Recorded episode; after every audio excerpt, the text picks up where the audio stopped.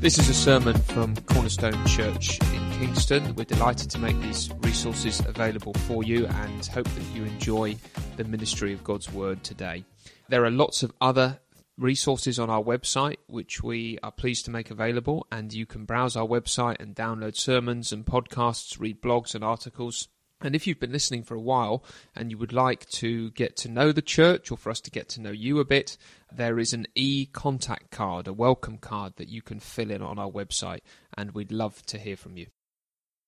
Uh, and if you have a Bible with you, um, if you'd like to turn to 1 Timothy uh, chapter 3, uh, we'll be reading um, the whole chapter. Um, but if you don't have a Bible, it's okay. Um, it is going to come up on screen so you can follow it there.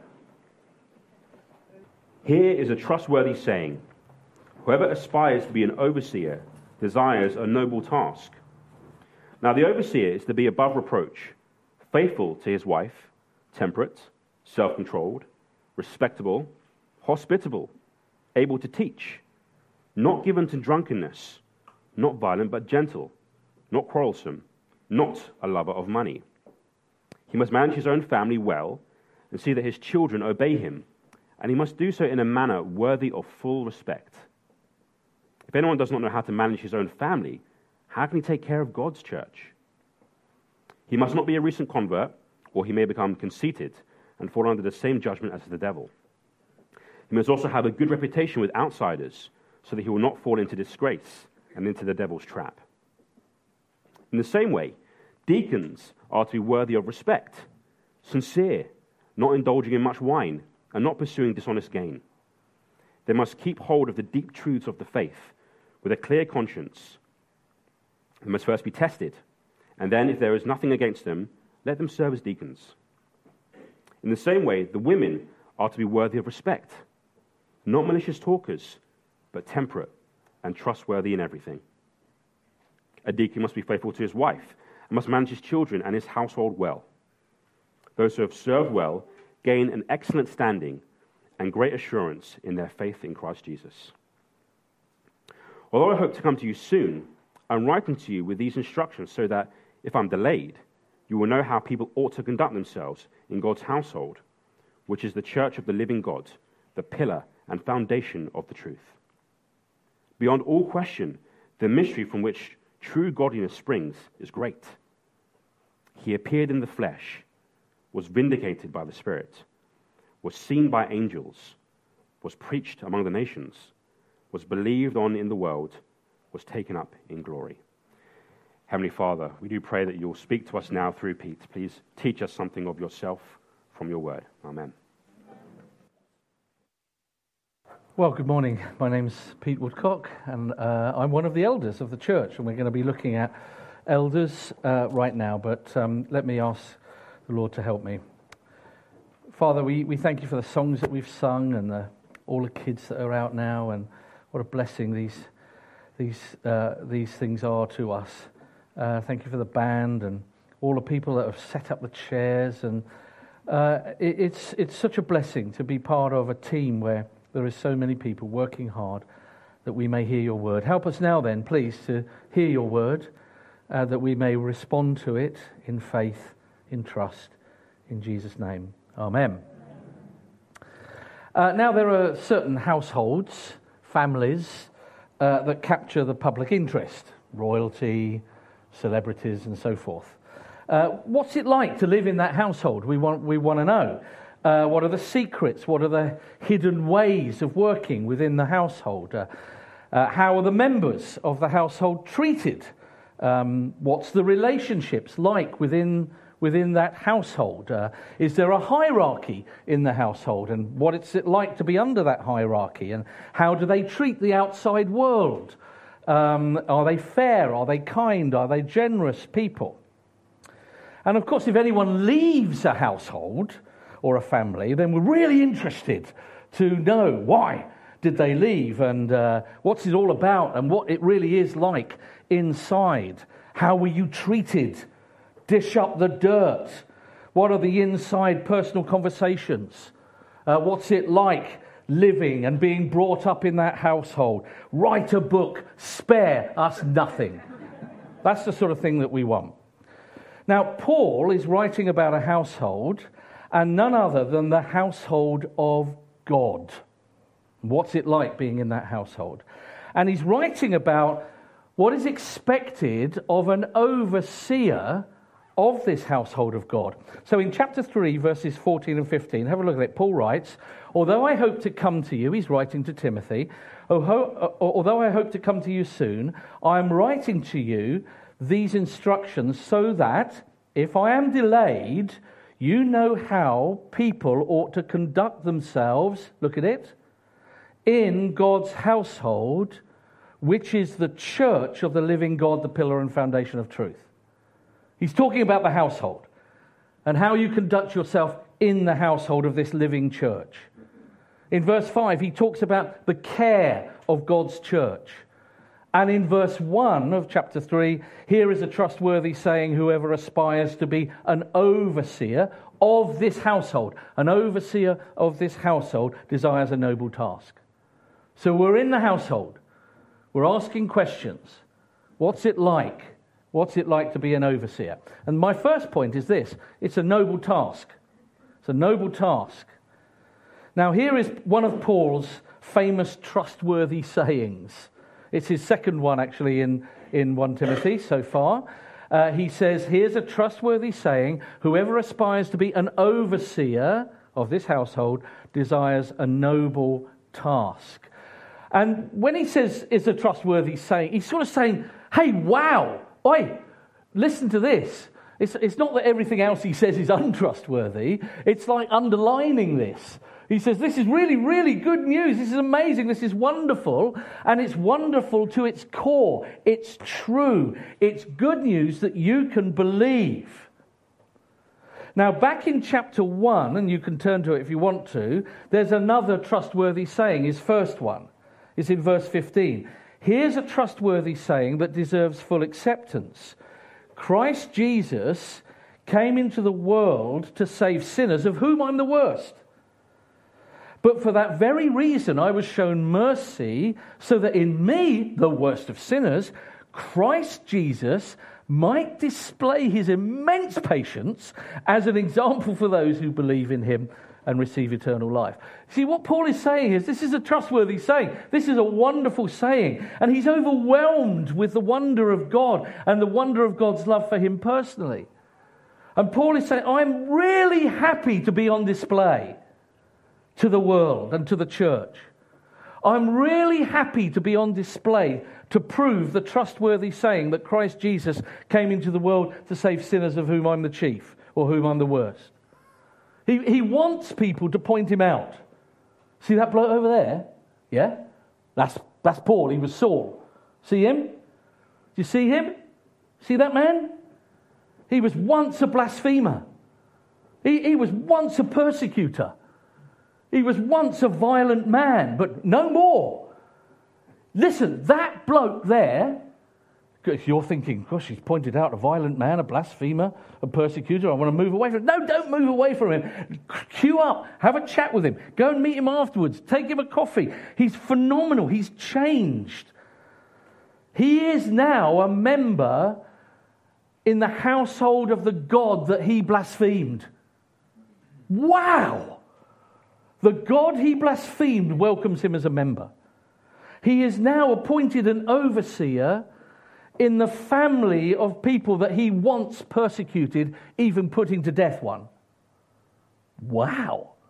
He was once a violent man towards this household that he's now loving being a member of. It's an amazing thing. And he's, he's been shown mercy so he can be an example to the rest of the world. He's an outsider that's come into this wonderful, glorious household. And he's saying, I want the church to be like that to the world. And if it's going to be like that to the world, an example of God's grace to the world, like I am, then the overseers of this household must be great examples of being changed by grace, of sinners coming to Christ. Look at the words he uses. he uses the word church. Did you notice that in our reading? Church is not a building. Yep, that's why we can meet here. This is church. It's a people, it's an assembly, it's a congregation, it's a gathering. The Greek word means called out from to gather together. That's church. We're called out from the world to gather together to witness to the world. Then notice he says, Church of the living God. Did you notice that? This isn't a dead God. This isn't some religion going on here. This is, this is a wonderful, trustworthy saying. This is the assembly of the living God, the source of all life. It's the assembly of that God. And then notice he uses the word household, which it means dwelling, an inhabited house. It's not just an empty castle, it's an inhabited house. The assembled household dwelling place of God. That's what the church is. And it's wonderful because it's what God has always been about. In fact, it's what the whole universe is heading towards. A great assembly of lots of different households of God coming into the universal household of God. That's where we're going. That's where we're heading. To the great celebration when the whole household of God throughout the world and throughout uh, time comes together. And Christ is the bridegroom and the bride is the church. God made us for this household. God's Son Jesus died for this household. Hebrews chapter 12, for the joy, for the joy set before him, he endured the cross, scorning the shame, and sat down at the right hand of the throne of God. Jesus came to die on that cross with all the shame and indignity and pain, he endured that. Why? For the joy of coming into the household of God where there's the throne of God and presenting a people to God. Bringing his bride into the household. Right at the end of the book of Revelation. Let us rejoice, the last book in the Bible. Let us rejoice and be glad and give him glory, for the wedding of the Lamb has come. His bride has made herself ready. There is this consummation. There is this household celebration. There is this marriage before the throne of the bride and the bridegroom in the household of God. Martin Luther was a German reformer right back in the 16th century. He says, uh, uh, he used to use this illustration. He says there's a king, he tells a story about a king, represents Jesus, was marrying a poor, uh, well, more than a poor girl, a prostitute. The king was marrying a prostitute. The king represents Jesus, the prostitute represents us. It was his great illustration. And at their wedding day, she says to him, all that I am, I give to you, and all that I have, I share with you. And she shares her debt and her shame and her diseases. But the king says, All that I am, I give to you, and all that I have, I share with you. And he shares his righteousness, his power, his love his household, all of that. It's a beautiful, beautiful summary of the gospel that our great bridegroom takes our sin on himself and our judgment, and he shares his righteousness with us. And we're just waiting for that eternal celebration. We're waiting for that eternal household of the living God. And uh, while we're waiting, the bride is meant to get themselves ready. So, in the individual households all the way around the world, in local churches, Paul says, Whoever aspires to be an overseer of this earthly household, waiting for the great consummation, that great wedding day, Whoever aspires to be an overseer of this household desires a noble task. This is a noble task. Here's a trustworthy saying whoever aspires to be an overseer desires a noble task. The word noble means honorable, excellent, high quality. Why is it a noble task?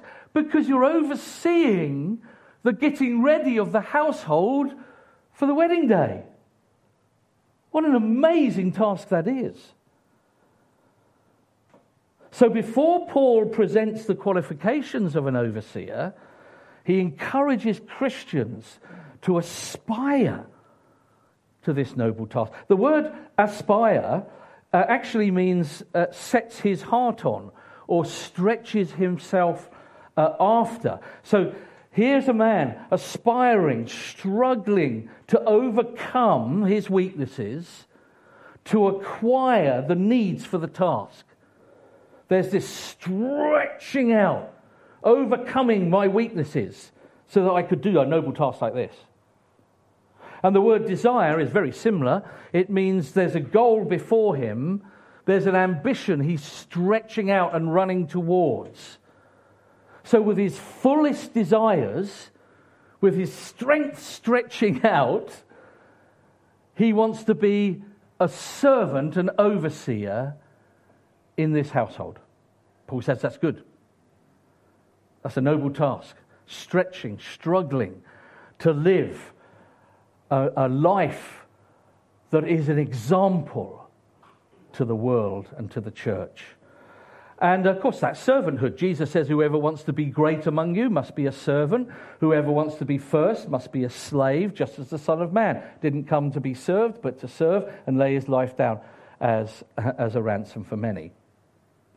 That's the noble task serving the household. And you do it in a number of ways. Verse 5, it says, manage the household of God. And verse 2, it says, able to teach the household of God. This is what particularly overseers must have. And Paul, I know we have got a lot of verses here, but Paul sort of shows us what that task looks like on the ground when he talks to the Ephesian elders. He's writing to Timothy to talk to the Ephesian elders now, but earlier on, years before, he had talked to the Ephesian elders and he had said this, and it shows us something of the task at ground level. He says this in Acts chapter 20. Now, listen carefully. He says, This is Paul speaking to the elders Keep watch over yourselves and all the flock for which the Holy Spirit has made you overseers. Be shepherds of the church of God, which he bought with his own blood.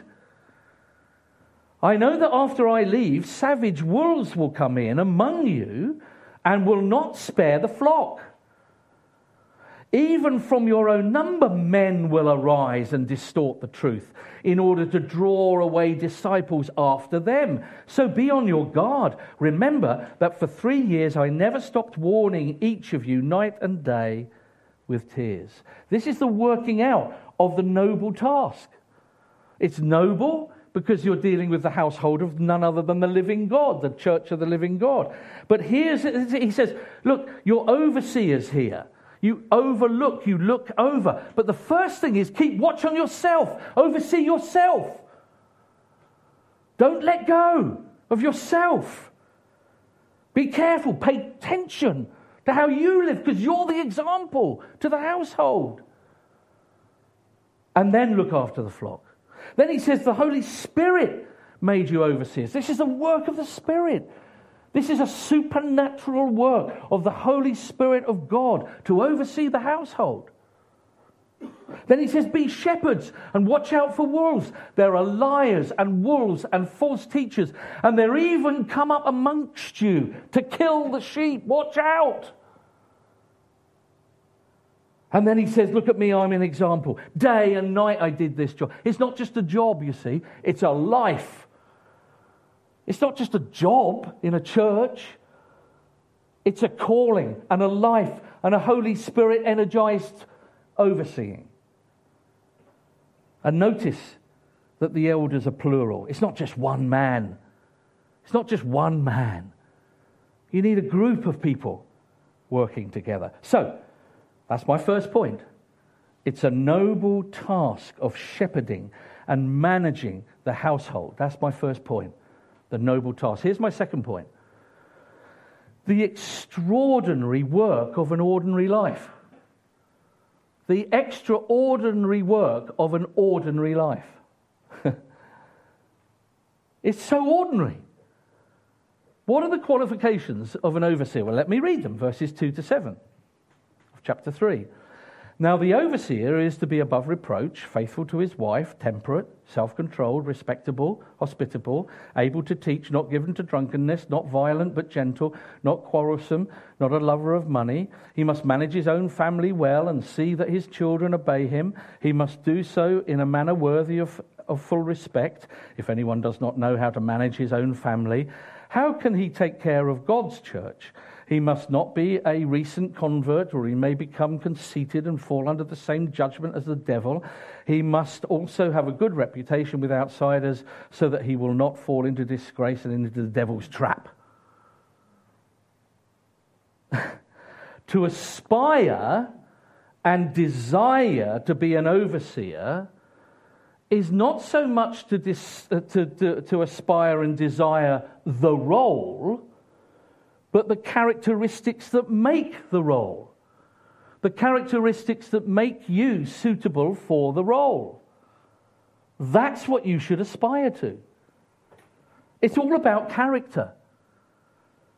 It's the Holy Spirit working in everyday, ordinary life. Character, way more important than gift. In, in one sense, when you read this stuff out, it, it's an unremarkable list. It's just an ordinary day living. It's about your character in everyday life. Character is more important than structure. Character is more important than personality. Character is more important than ability. Character is more important than gifts. Character is more important than looks. Character is more important than education. The overseer of the household of the living God is to reflect normal Christian living, he's saying. You're never massively different to anyone else in the congregation, except for the able to teach. We'll come to that in a minute. The overseer is to model ordinary Christian life in everyday life. There is nothing said about being part of the top education elite, is there? There's, there's nothing saying about what school he went to, or what Bible college he went to, or what theological degrees he's got. There's nothing about has he got an entrepreneurial spirit in order to plant a church, because that's what we need. Nothing about that. Is he a great leader? Nothing about that. Nothing about being a great preacher. Nothing about how many books has he written? How many platforms does he speak on? Or being a great strategist or being a miracle worker. There's nothing about that. It's ordinary stuff, but extraordinary. Of the 15 characteristics of an elder, of an overseer, 14 are about character, godly living, and one is about gift. So often we, we adopt a model of the world. It always amazes me with books. And when you go to the back and there's a picture of the bloke who's written the book, and it doesn't just tell you he was a filthy sinner and he was saved by grace of Christ. It says he's written 18 books and he's been 83 years teaching at this theological college, even though he's only 25.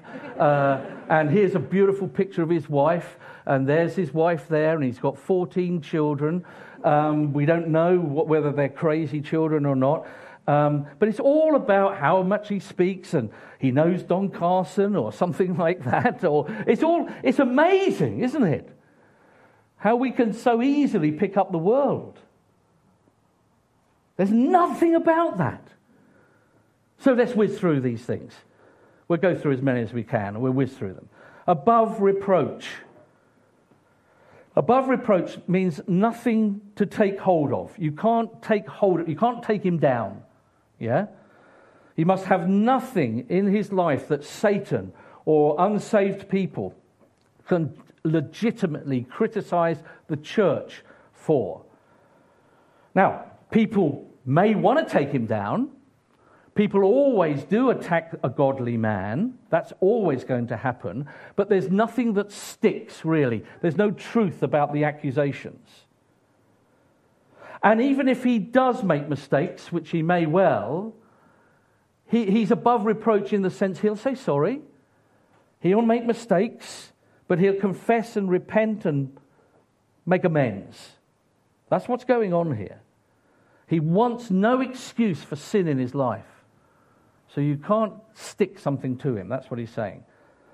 Above reproach. And in one sense, all the other things that come on, above reproach, are the things, uh, uh, uh, are sort of a description of what a, above reproach is. In other words, he's, he's not open to obvious violations of any of the things that become the rest of his character.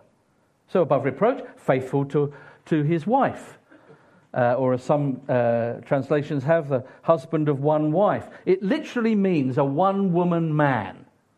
Yeah? I don't think it means he has to be married, but he's got to be a one woman man. It doesn't mean he has to be married because of 1 Corinthians 7, where Paul says that, you know, I'm not married and it's quite good if you're not in order to serve the gospel. But if you're going to be married, you're a one woman man. And even if you're not, you're a one woman man in the sense that you're faithful to the things that you committed to, your covenants, your promises. And in this case, the marriage covenant. You're committed. You honor the marriage covenant. You're committed and you stay committed. How can you handle the bride of Christ, the household of God, if you mistreat your wife? If you treat your wife badly, who are you to handle the bride of Christ? A one woman man. So, a one woman man is always aspiring and desiring in the battles of unfaithfulness, giving himself again and again to those promises, devoting himself to those commitments. He's loving his wife. He's washing his wife with the word of God, says Ephesians 5. He's washing his wife for the word of God with the word of God for Jesus. So he's above reproach, he's faithful to one wife, he's temperate. Now, the word here it used to be connected with just strong drink, um, but it's much more moderate. He's moderate. He keeps his head in situations, even when things are going bad. He's a sensible judgment of things. You see, Paul is in a shipwreck and everybody's going bonkers, but Paul keeps his head and preaches the gospel. It's wonderful, isn't it? So a temperate person can advise someone, but he doesn't just speak, he'll listen to the person as well. He might have to rebuke people, but he knows that you can't just rebuke someone. You've got to give some encouragements as well. So there's encouragements in the rebukes. He's temperate, he's moderate. A temperate man's always looking to God, aspiring, desiring to be moderate in his emotions. Now, we're all different people, and some of us have emotions that flare up very quickly, and some take ages to burn, and that's why you have fellow elders in the church. You moderate, you be careful, you, you compare. Self controlled is the next one. It's very, very similar to moderate. It means self mastery, doesn't lose control in a crisis again, uh, puts the pen down before he writes back to a critical letter, takes a bit of time before he sets off his text in reply. It's so easy, isn't it? But he's self controlled. He'll discuss with others. He'll say, What do you think? Am I too harsh here? I might need to criticize someone, but is it too harsh? Is it, is it not gentle enough? What is it? What, you know, what, what should I be?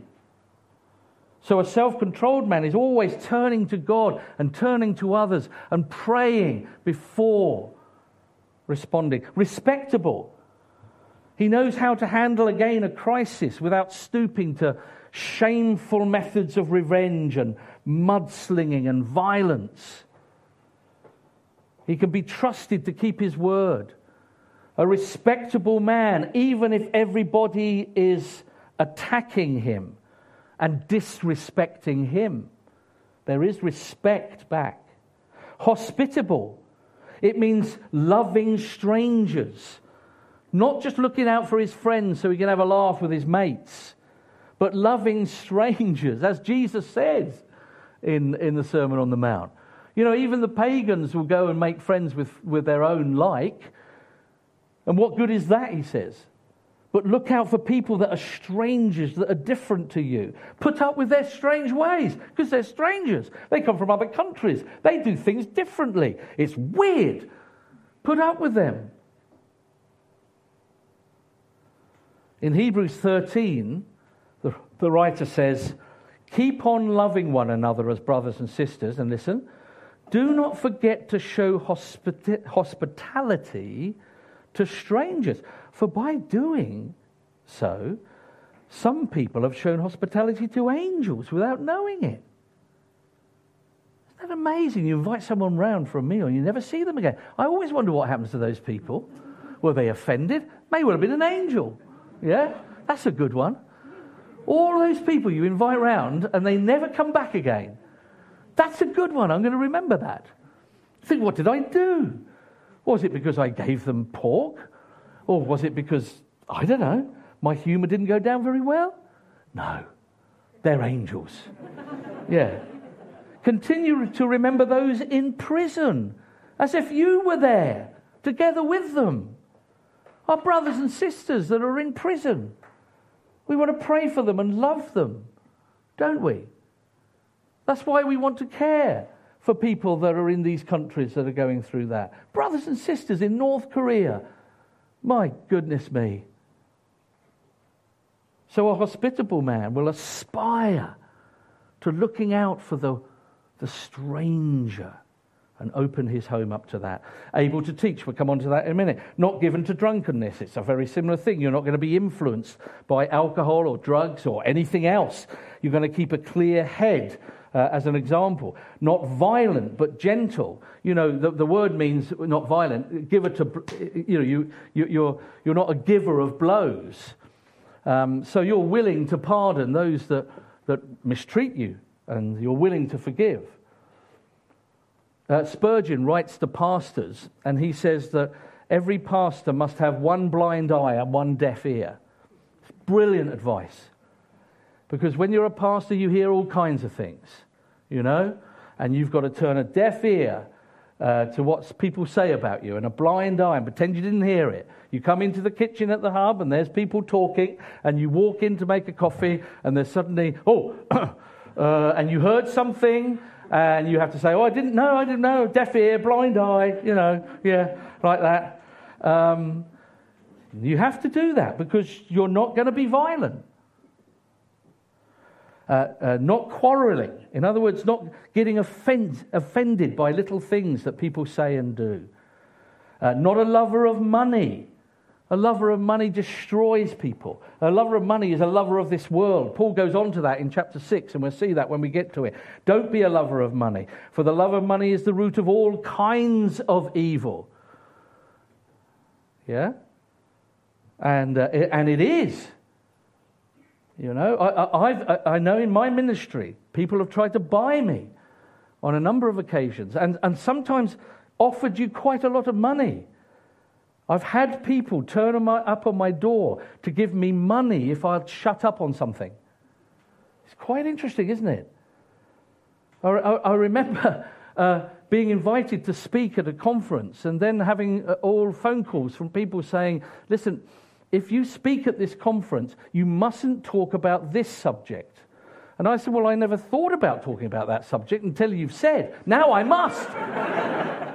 and they said, Well, please don't come. Okay. Manage his family well. Look at verses 4 to 5. He must manage his own family well and see that his children obey him uh, and, uh, uh, uh, and, and, and, do it in a worthy manner. It's not to say that the children, as soon as you say, oi, here, and the child is some kind of weird, you know, obedient dog thing.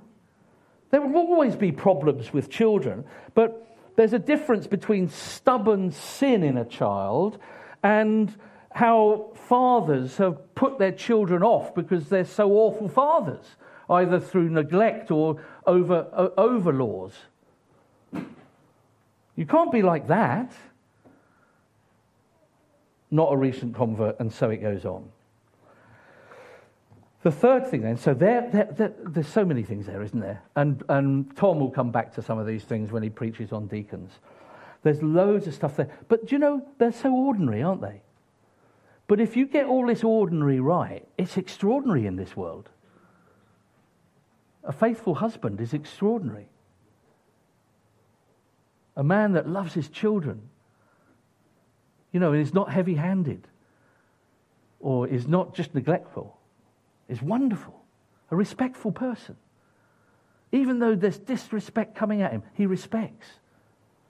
The outside world says, I may not like what he says or what he believes, but he's a good one. He's a good one. Thirdly, then, able to teach. Able to teach. Um, that is to teach the Word of God. That is to hold to the historic truths. You see that in Paul's other, other letters. Um, someone said that the only, the only sort of uh, instrument that the, the good shepherd has given under shepherds, because that's what an overseer is, is the shepherd's crook. It's the only thing we have for authority. And the shepherd's crook is the scriptures. That is the authority. That is what we teach. We don't get authority in our personality or even our position. We should never say things like, I'm an elder and you need to listen to me. It's not our position that gives us authority, it's the scriptures, the teaching of the scriptures that gives us our authority. So it should be you need to listen to me because I'm interpreting what the Bible says into your life. So that there's no abuse of a personality or whatever. Okay, now let's land this then. Where are we? Let's, uh, this is my fourth point. This is applications and implications. There's so much stuff to say there, so I hope you're with me. You, is everybody alive? It's warm in here. and Okay, fourth, fourth point then applications and implications. First thing, the household of God needs God appointed leaders. The household of God needs God appointed leaders. You see, some think that the church shouldn't have leaders. And it feels sort of right that to some degree because everybody's equal. And particularly with the great Reformation doctrine of the priesthood of all believers, in other words, everyone can teach everyone, which is what we do believe. So, why do we need leaders? Isn't church meant to be a great democracy where basically we pray and maybe vote? And that's how the Holy Spirit works. But it isn't how the Holy Spirit works. The Holy Spirit gives gifts to the church, and the gifts to the church are overseers. Remember the Acts 20. In Acts 20, 28, Paul says this Keep watch over yourselves that you're following these things, and all the flock of which the Holy Spirit has made you overseers. So, overseeing is a Holy Spirit job. The Holy Spirit has made you overseers and shepherds of the church of Christ. In Hebrews 13, listen to this. Verse 17 Have confidence in your leaders now, you can have confidence in your leaders if you're seeing them aspiring to those things that we've just read out. If you're not seeing that, then you really can't have confidence in your leaders. It's one reason why internet church doesn't work. You can see, or at least you can come and investigate how I treat my wife. You can see, or you can easily investigate and talk around how, how are my children. You can see and know if I get drunk when I go down to the pub. You can see that. With internet churches, you don't know what the man is doing. And if the man is hidden away, and you have that old idea where he just comes out of a door to preach and then goes back into the door and you never see him again for the rest of your life, other than just on a Sunday. There's something wrong with that. We are elders meant to be examples among the people, doing stuff that you can see. Is he faithful to his wife? Look at how he plays around when he sees women. That's not good.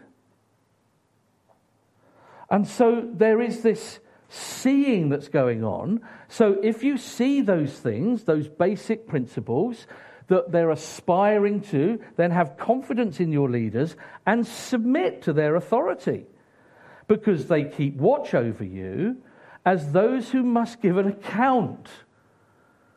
We're accountable to God, those of us that are overseers. Do this so that their work will be a joy and not a burden, for that would be no benefit to you. Pray for us, he says. Pray. So there are clearly leaders here given by the Holy Spirit, leaders to submit to, leaders to obey, leaders to pray for, leaders to rejoice in. And obviously, Paul's making that point in verse 1 of chapter 3 of 1 Timothy. The idea that there's no leaders in Christianity is wrong. And the idea that you shouldn't be a leader is wrong. Second point then leaders, where are we? Oh, gosh.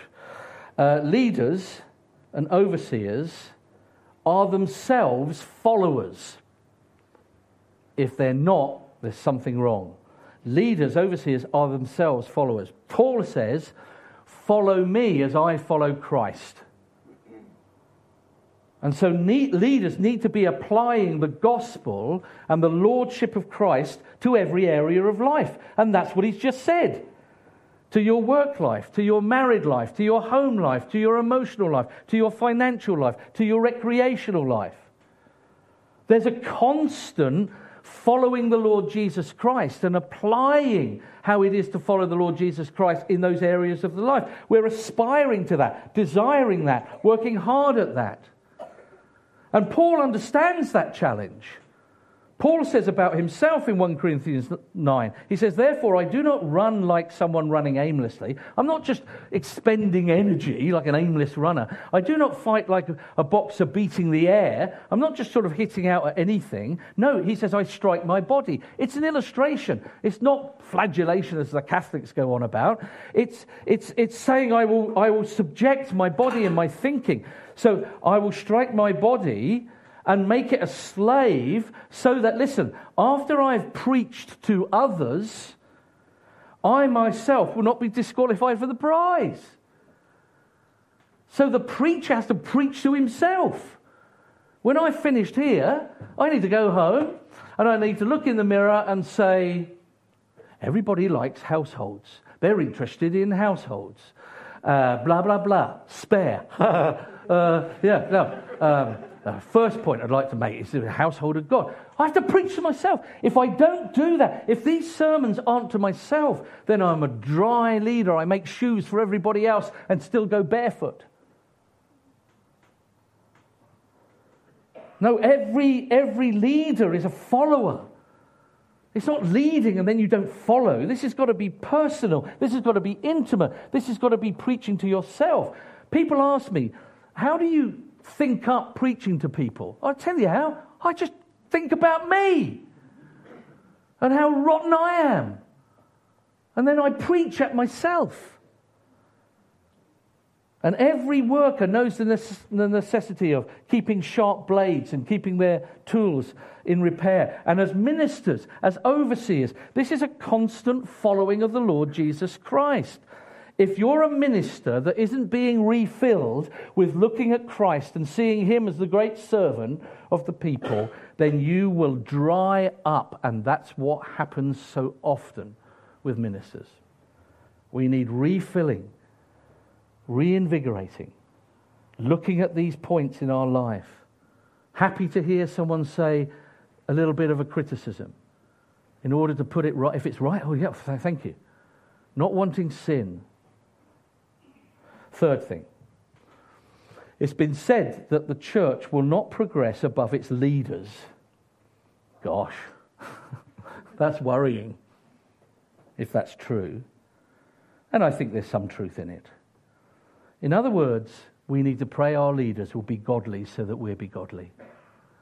It's our task to pray the overseers of this church will be godly and then we'll be godly. They're the example. We want to point to them and say, How do I treat my wife? Oh, you want to have a, you want to have a look at him. Uh, what about money? Oh, you want to go to that elder. Look at how he deals with money. Uh, what, what, what, about, you know, when people are utterly criti- critical of him? Well, you want to go to him. He had a lot of criticism. Fourthly, the world is full of toxic leaders, and that's the word that's being used all over the place. It's full of it. It's depressing if you watch the news. The Met Police. People use the word, it's inst- it, what's it? institutionalized. You know, uh, it's, it's horrific. The whole institution almost needs to be shut down. Leaders don't, you know, good people go in and they can't change the thing. Or the fire brigade, the stuff that goes on there. Or even gymnastics and sports and schools and care homes and religious organizations and churches and financial world and the political world. Leadership's shot through, isn't it? It's toxic everywhere. We put leaders up that don't believe anything. They're unfaithful to their wives. Why would they be faithful to the country they're serving? They lie. Why wouldn't they lie to us? There's leaders everywhere. They're abusive to women. Why would you put them in charge here then? And so Paul says, I want to come to church. I want you to come to church to see, as we were seeing last week, what men and women are like. I want you to come to church not to see men lording it over people like the pagans do. Jesus says that's not right. I want to see men serving, loving, giving, like the Good Shepherd laying their lives down, like the Lord Jesus Christ, who for the joy set before him endured the cross I want to see household overseers that are like that so that when people come into the church, they see men that are testing themselves, approving themselves, uh, uh, uh or, or, or, rather, you know, uh, looking at themselves and, and applying these words and aspiring and striving and stretching to be these very things. I want to see elders that are not just elders sitting there going, oh, I'm an elder, but striving to be more godly, striving to be more enthusiastic giving up the drink if it's causing anyone to fall. That's what I want to see. People coming to church and they'll see men acting as men and women acting as women, and it will be a massive, ma- massive thing. That's why you must pray that we don't have any eld- uh, elders or overseers that f- will fall. It's an utter disgrace. It's a terrible thing when a Christian fails the Lord Jesus Christ. But we can gather round and cover and love and help. But it's a dreadful thing when a leader falls. It's a shocking thing. When a leader has been saying stuff like me and then goes and falls in some public way. So, men, all men, strive at this. You may not be able to teach, that's okay. The thing is about Cornerstone, may I say, there are lots of men that are able to teach and fulfill these, uh, fulfill these things. And we just can't have them all on the eldership because there's a time thing there. We've got people like Matt Dreyer. He was an elder, living this stuff. We've got people like uh, Paul Morley, working his guts out. He's doing this stuff but they're not necessarily on the eldership. There's loads of people like that. And it's a wonderful thing. But keep striving, keep pushing, keep giving yourself to this. And then one last point a firing shot at the ladies. if you want a bloke, look for a bloke like this. Yeah? Doesn't matter if he's fat and ugly and has got smelly breath. Yeah? Doesn't matter if he's got one eye and one leg or no legs. It doesn't matter if, you know, uh, well, I better not go on, not the description that just went through my head. it doesn't matter. but it does matter if he's got these qualifications. Do you want a good looking drunkard as a husband? It's a shocker. Do you want a good looking, gifted man with money who's not a one woman man as a husband? It's a disaster. In the end, the looks don't care, don't matter. But you want a man that's striving and aspiring to these things. So pray. Pray for men. Pray for us all. And pray for us leaders that we would be like this. Let's bow our heads and I'm going to hand over to Steve. Heavenly Father, we do thank you for the wonderful joy it is to be part of your, of your family, uh, the family of the living God. And we thank you for um, the blessings, the gifts um, that you've given us uh, in, in leaders. Um, Lord, we do pray that you will uh, help um, all of the leaders here to, to love you, to be faithful to you, to be faithful to the, the ministries that you've called them to. And Lord, we do pray that you'll help us all to, to strive to be ultimately followers of the Lord Jesus. We thank you for his wonderful example. And please help us to always keep him in the forefront of our minds. Amen.